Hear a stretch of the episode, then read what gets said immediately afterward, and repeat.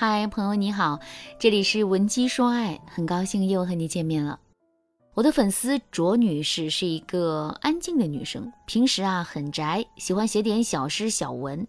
她不喜欢逛街，闲下来就会给自己做一顿大餐，然后拉上窗帘，在昏暗的环境里看电影。而卓女士的老公呢，性格很外向。在小区里看见谁都会打招呼，有空就约邻居朋友去打牌、钓鱼、露营。一开始，老公还会叫卓女士一起去，但是被拒绝的次数多了，卓女士老公也就不叫她出去了。其实，在这个阶段，两个人虽然算不上如胶似漆吧，但是也算是互相敬爱。两个人都对彼此不做过多的要求，也不会强迫对方按照自己的生活习惯过日子。这样的夫妻虽然平淡一些，但是啊，他们的相处胜在自由轻松。但是时间一长，两个人相处起来越来越像朋友了，也没有太多的共同话题了。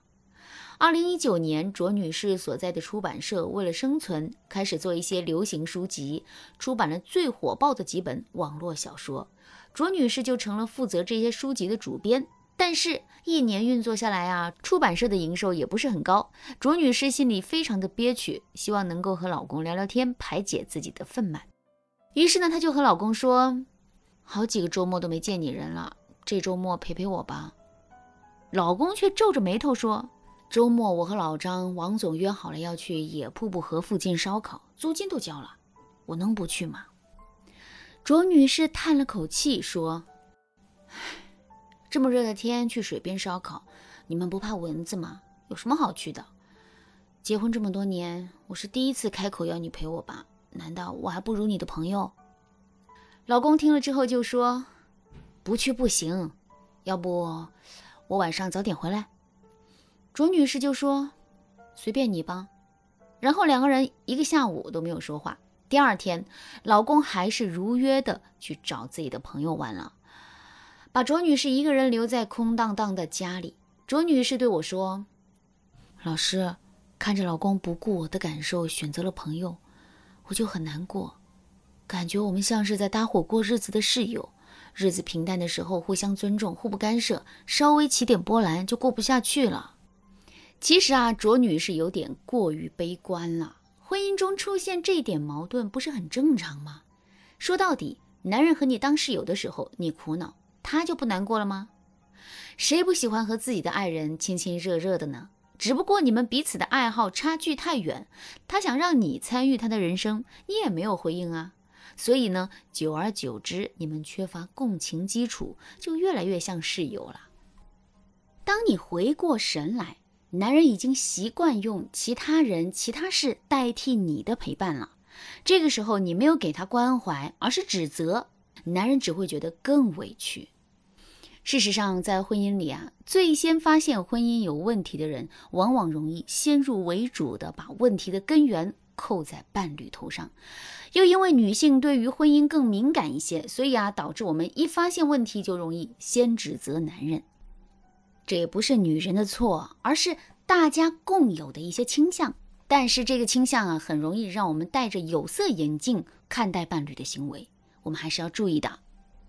如果你也和卓女士一样，和老公越来越像室友，两个人平时啊也不沟通，那么你就要小心啦，因为这个关系到你们以后的婚姻质量问题。很多夫妻最后出轨翻脸。都是从关系室友化开始的。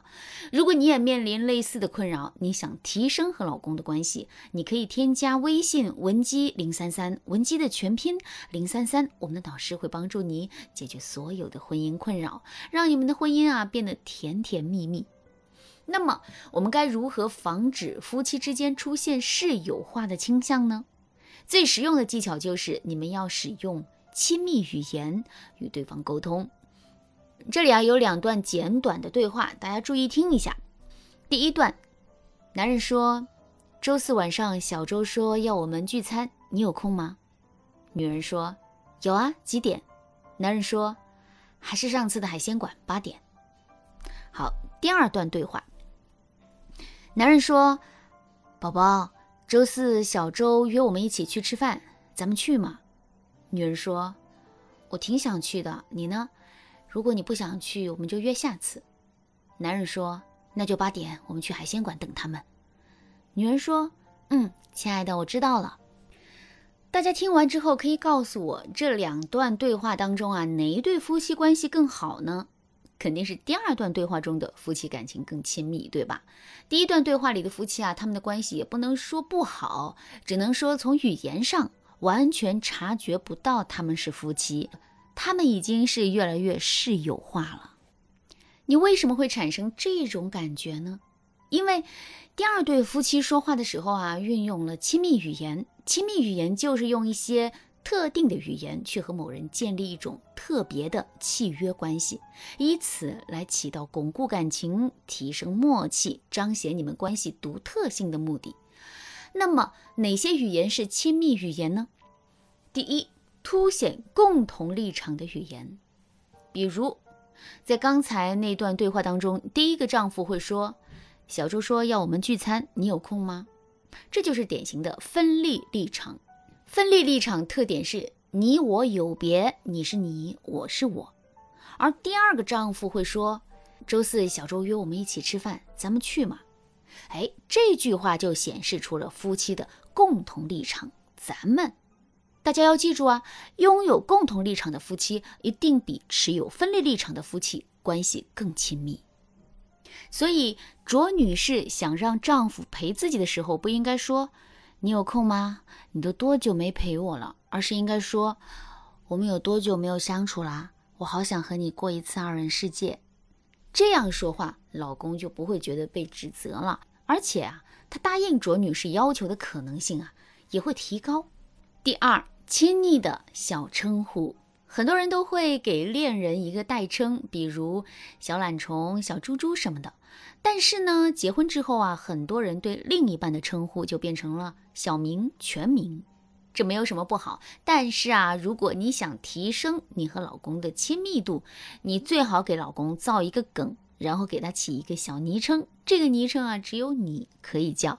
亲密昵称分为两种，第一种是暂时性昵称。比如啊，你老公经常赖床，你就可以在他不想起床的时候叫他小懒虫，在他做错事情的时候叫他小笨蛋。那这第二种啊，就是专属性的昵称啦。比如我有一个粉丝就给老公的备注是史努比，这是他们夫妻之间互开玩笑时讲的一个梗。没有人的时候呢，我的粉丝就会称呼她老公为史努比。这两个昵称法都可以在一定程度上提高夫妻之间的亲密度，防止你们之间因为语言平淡变得室友化。事实上啊，如果你和老公在语言上重新建立起了亲密感，那么你们的肢体和行为很快就会亲密起来。如果正在听节目的你也想提升夫妻关系，你不妨添加微信文姬零三三，文姬的全拼零三三，把你和老公的具体问题告诉我。我会帮你精准吃透伴侣的心，让你们的婚姻变得幸福快乐。好啦，那今天的内容就到这里啦，感谢您的收听。您可以同时关注主播，内容更新将第一时间通知您。您也可以在评论区与我留言互动，每一条评论、每一次点赞、每一次分享，都是对我最大的支持。闻鸡说爱，迷茫情场，你得力的军师。